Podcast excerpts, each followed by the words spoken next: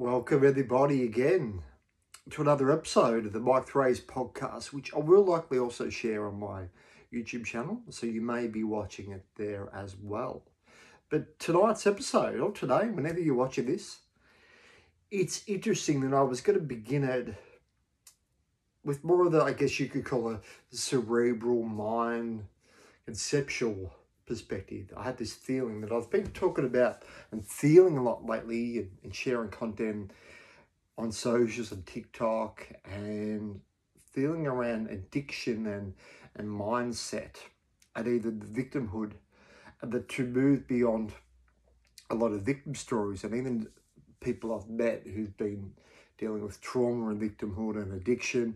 There seems to be this pattern, doesn't there, that when people are addicted to something, have a strong addiction, or there's a there's a behavior, destructive behavior, it's very important to look beyond it to the inner cause, the inner awareness that I've talked about in all these episodes around conscious manifestation. That conscious manifestation and transformation, it's not only about trying to bring all the good things in your life and even going beyond trying allowing them in because they're in the heart but a lot of it's connected with the blocks that we had these certain blocks and we see them in the external.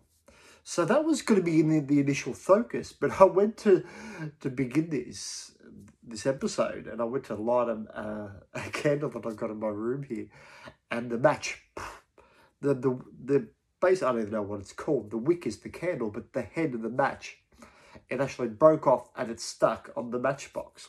I've had a couple of goes at it and it gave me this impulse, this feeling that I should go even deeper beyond even the external things and those those situations. And if you're coming to this from the podcast, you're either watching it visually, which is now available on the Spotify app. You can watch podcasts. You may also be listening to it on the either Apple or yeah, uh, Anchors where it's recorded, but multiple other streaming apps. But it, whether you're watching it visually or listening to this, I got a very strong impulse connected with all the the previous podcasts to go deeper into the spiritual space and even beyond the addiction and the trauma. What I'm getting a lot with lately is this rebirth of the feminine. That priestess energies really come forward a lot with me. And yeah, even I could hear my, my voice changed with that because there's this awareness that comes beyond the addiction, beyond all the external things happening now, and whether we're we're trying to manifest this or that. There's this space, this Kali, Void, High Priestess, Mary Magdalene, Isis, Persephone is a Greek goddess I was reading about today. A wonderful book by Alana Fairchild, Crystal Goddesses, and I'll link that in the bio, which is an incredible metaphor of, for people not aware of Persephone and, even that relationship to the other high priestess energies that I, I just listed previously and connected with the priestess energy that it's really come forward a lot lately. Persephone is this epitome of a, somewhat of a, a full energy that I explored in Falling and Dying and Plain and Waking. She's an innocent and in the, in the arcana, the, the, the fool is on that journey but the fool's also like a there's an expectation or awareness with the fool that the fool can only stay in the fool for so long. Even a, a quote by William Blake, which I put in the beginning Falling and Dying and Plain Awakening. The fool that persists in his folly will eventually become wise. That either by persisting with foolhardiness, fullness, it will create a change in the fool. And the greatest changes seem to happen by the fool honouring their heart they're full like nature. So even all the external things and, and what I was talking about with addiction and the external challenges. This chapter on purity by Alana Fairchild with Persephone, and this Greek goddess who is the daughter of the earth. She's the daughter of Demeter and mother goddess of the earth. And yeah, Persephone is someone who's, popped into my awareness a lot over the last four or five years, but I, I didn't necessarily understand it. And I, I remember I recorded a few social media posts about it. And I had had an interest in Greek mythology, but I didn't know a lot about Persephone, particularly in relation to Greek mythology. She wasn't one of the, the bigger known names compared to Zeus and Athena and Apollo in the Poseidon, but there's a very this chapter that Alana Fairchild wrote about and connect with the priestess theme that we're getting at here and is it was a reminder that Persephone is this full energy. She's an innocent. She's the, but she's kept in this space of naivety by her mother Demeter. Mm-hmm. She's in the blissful golden lands and she's kept away from progressing. She she's purity. She's almost in a purity formlessness. She's like a Tao energy, but there's no interaction with the external world. And so the metaphor, which I hadn't really understood fully before until I reread parts of this chapter, is that Persephone is very much linked with this shadow healing work of, of Kali and the Morrigan and Morgan Le Fay and the priestess herself of the scorn and the fall through the 22 stages of the major arcana to become the magician, a conscious empowered mage magician, the creator of their own reality, sovereign and empowered, but still a fool, still a fool at heart. The purity is the I am self behind it all, but it's like the play of Maya to realize that ability to create the play and shift through all, or to, to begin the game, so to speak, is to lead the field. So that's what Hades does to to um to Persephone. She she's abducted. But why I'm feeling inclined to talk about it, and I feel it's in line with even the addiction and all these other manifestations of external uh, yeah, external manifestations of internal lack of worth. I feel interestingly, paradoxically, that that interesting Tao perspective that the external manifestations that seem to be so troubling and challenging are often related to a repressed aspect of self. And in the psyche, the conscious, which is what Alana Fairchild was also talking about in this chapter, of the mother, she linked the idea of the story of Persephone and Demeter. Demeter is the, the earth mother goddess, and Persephone is a, basically a princess, her daughter, who's taken away by Hades and marries Hades, and then eventually there's an agreement forged because the earth goes into perpetual winter until her daughter is returned. But her daughter returns for nine months of the year, and the three months is the, the winter period. So there's that metaphor between the, the, the spiritual being, the human being, the, the goddess, and the earth and, and that relation to the earth. But what is perhaps beyond the myth, and what, what I'm getting at with this, I guess you would call it a metaphor through Alana Fairchild talking about, is the Earth Mother is Demeter, and the Earth Mother is also the consciousness.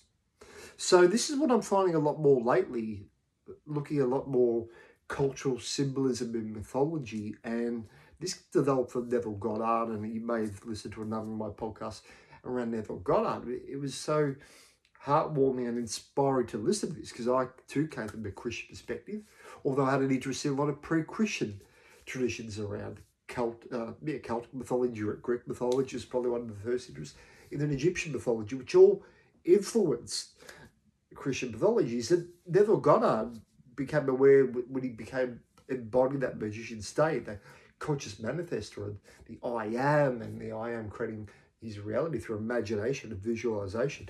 There are much modern ideas around the external law of the attraction, law of the subject community, is that the Bible is very symbolic.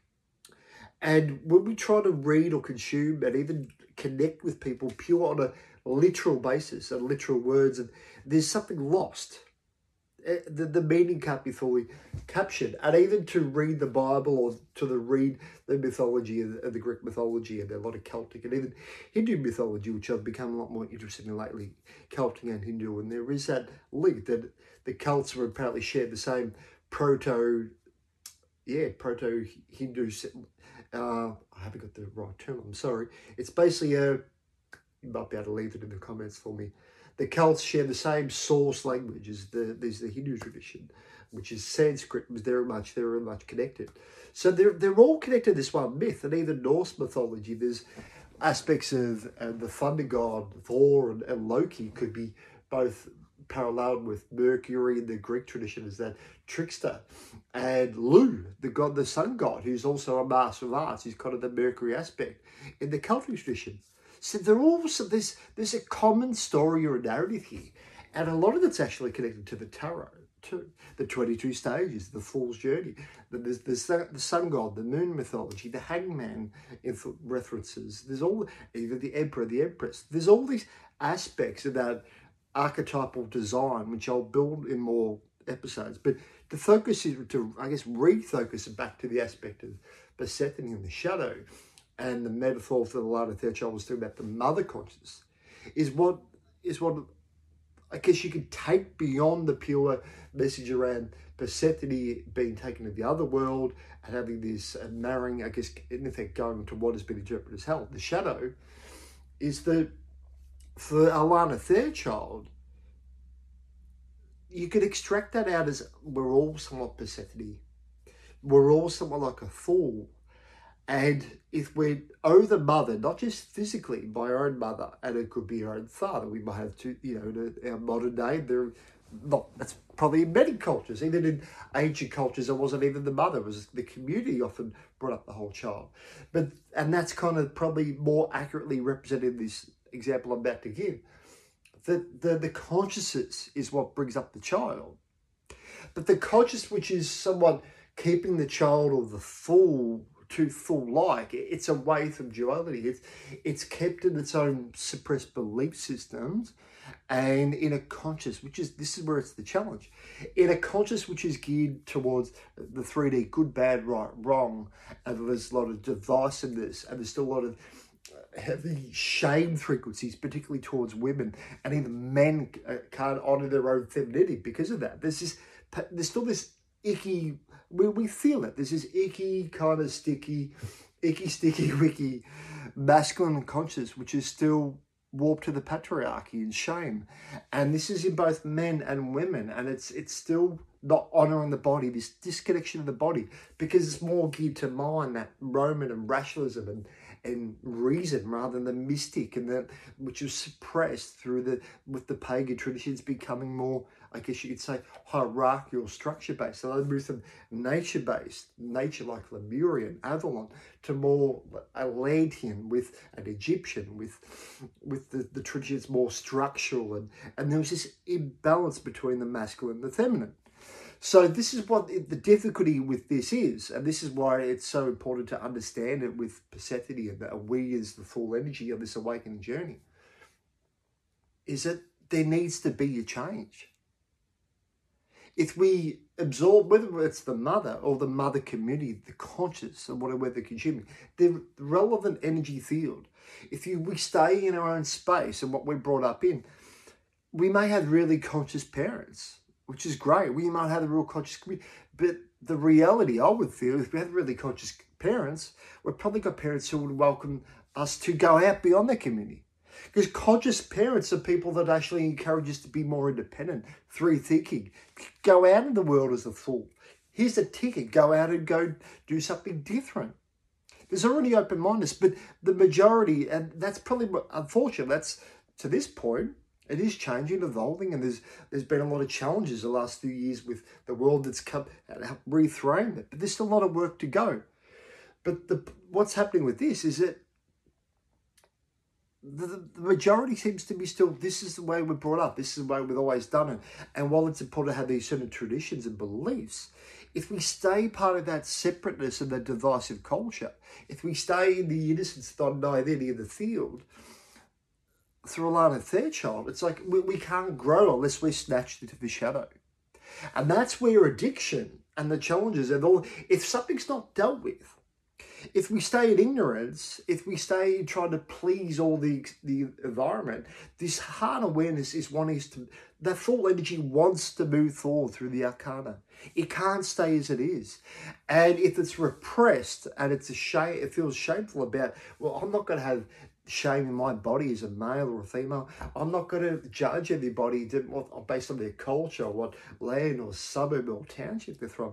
I'm not going to hold repressed emotions or feelings because we were taught to not express our emotions or feelings. These people that are stepping beyond the confines of the conscious. And that's what the metaphor of this is in this message that Alana Fairchild was elaborating. And what I feel the priestess of the awakening wild feminine in general is emerging through us all, and it's not just emerging the city; it's emerging the planet and the and the landscape and the challenges. Is that if you don't voluntarily go into the shadow to to actually say these are the parts of me that even though the mother and the mother conscious the community might not agree with. If you don't voluntarily say well maybe i'm, I'm going to go beyond that it's like you will receive that. You, you'll get the, your ticket anyway. And it's quite unlikely to be a very easy transition. But that even even then that serves the journey. And and we see that with trauma and addiction and challenges. And this is not a new thing. This is that seems to be the gateway in the modern culture that people are, that, that's their experience, their near-death experience, or their their gateway out of it is the challenge that creates a new mindset and a new identity, an identity that's not so fixed. It's an I am aware identity. It's it's kind of fused with the awareness of the of the conscious of that feminine rising. So it's pushing it forward, and it takes us into the shadow. It takes us to the to the spaces beyond the ego and the mind, or the fixed ego mind that says what everything has to be. It's deliberately bringing down the walls like a tower. And that's another aspect of the arcana and the fool. So the fool is naive and innocent, it's a child, but when it's brought into the world, it doesn't stay in the in the grassy fields forever. Because even though Persephone was singly on her own, and she's still under the influence of her mother, even though she wasn't seeing anyone else, her direct influence is her mother, her mother conscious. So she's still a less, and with the consciousness always wanting to raise and change. Even if you spend time with only one person, they might be a wonderful person, but that's their experience of reality. And the it's like the garden. The the plant, the, the tree, the garden won't stay the same. You, you plant it, it can't just remain at the same height forever, depending on the type of plant. The tree is designed to grow. And some tr- some trees shed their leaves in winter, like Persephone. They return to the underworld, the metaphor of the seasons in winter. There's a letting go period, and that's in line with a lot of teachings around the moon and the and the waxing, and the waning moon, the new moon, the full moon, a monthly, a femininity type perception. It's seen as more feminine, but a lot of masculine people are reconnecting with their moon energies too. So this is the conscious which is changing, and this is what why I'm feeling really empowered. You can probably hear it in my voice. I'm quite moving forward with this, and a lot of the time I, I speak relatively slowly on these episodes, but uh, no, that's the point with the shadow healing and, and Demeter and Persephone and the priestess. It's like to embody our power, to go beyond the confines, the constructs of the, the previous limited identity. There's going to be a willingness for change to occur. And the ironic thing is, change will occur even a Tao perspective. The change will occur anyway. It's just that we stop ourselves from blocking it. And perhaps more than trying to please everybody next door, the, the mother consciousness, to keep trying to stay the same, it's like that is actually blocking change. And that's what leads to suppression and repression in the nervous system.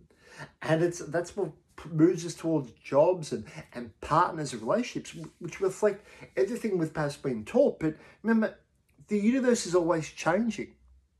It doesn't seem to want comfort. It wants us to move forward.